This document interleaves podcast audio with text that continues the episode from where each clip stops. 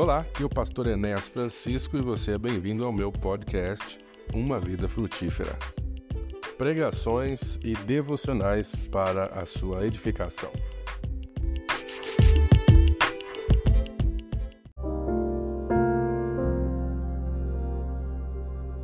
É possível recomeçar.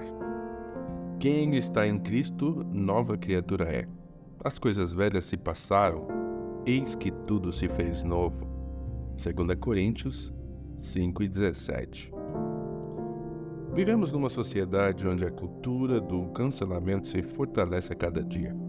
Um deslize ou um problema segregador como o da mulher do fluxo de sangue, e você provavelmente será eliminado de ambientes virtuais e sociais.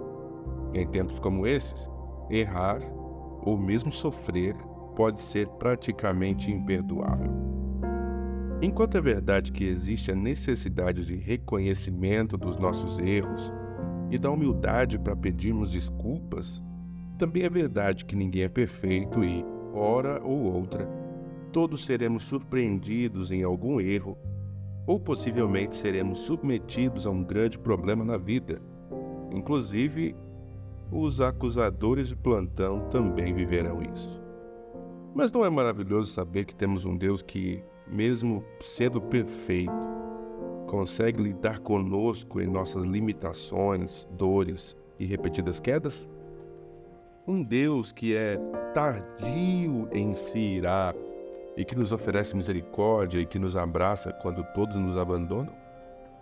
Servimos a um Deus de novas chances, um Deus que está disposto a nos permitir recomeçar se esse for o desejo do nosso coração e se entendermos que permanecer no pecado ou no erro não é uma opção pelo fato da graça ser abundante. Recebemos de Deus uma chance de abandonar o passado e vivermos novidade de vida.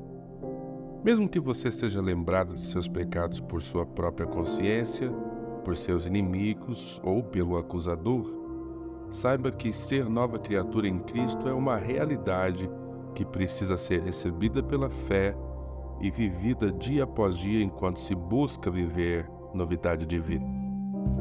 Ser nova criatura não é um título somente, é uma posição a nós oferecida pelo Cristo ressurreto.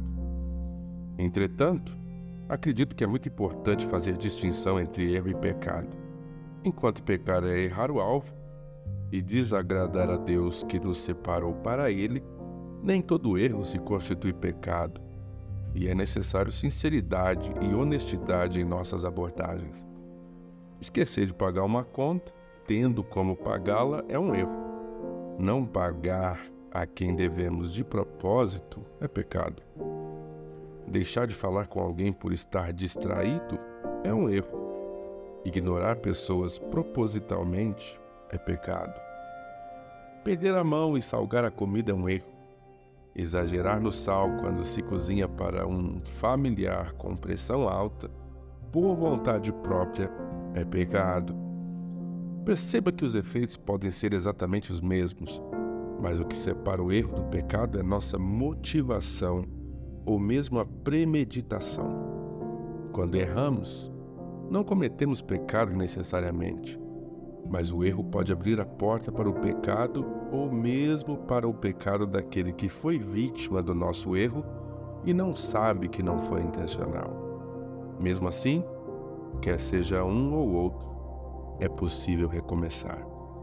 Mas o que é necessário para recomeçar e aproveitar as novas chances que Deus ou mesmo pessoas nos presenteiam?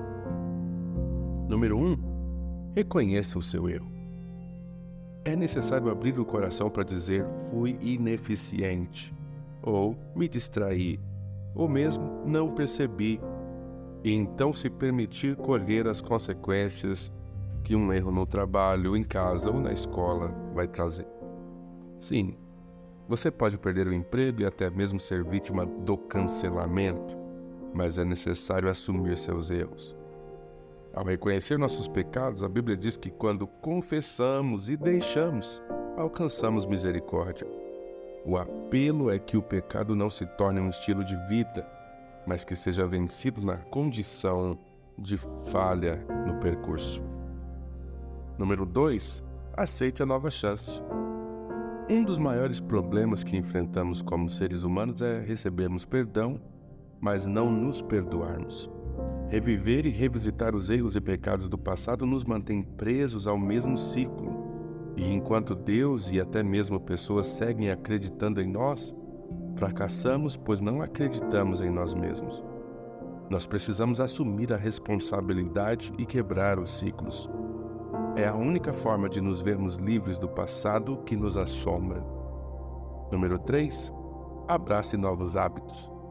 Ao abraçar novas chances, precisamos construir novos hábitos. Muita coisa será revivida e repetida se não renunciarmos aos ambientes, aos pensamentos e às atitudes passadas. Em outras palavras, reclamar dos problemas financeiros por conta de esquecer de pagar as contas não resolve. Se você não estabelecer o hábito de anotar suas responsabilidades e criar uma lista de contas a pagar, a pergunta é: você sabe como preparar seu ambiente para evitar os erros antigos? Pense nisso. Portanto, deixe o passado onde ele está. Quer ele seja cheio de erros ou pecados, escolha consagrar-se a Deus para então viver o novo que só Ele pode te oferecer. É possível recomeçar.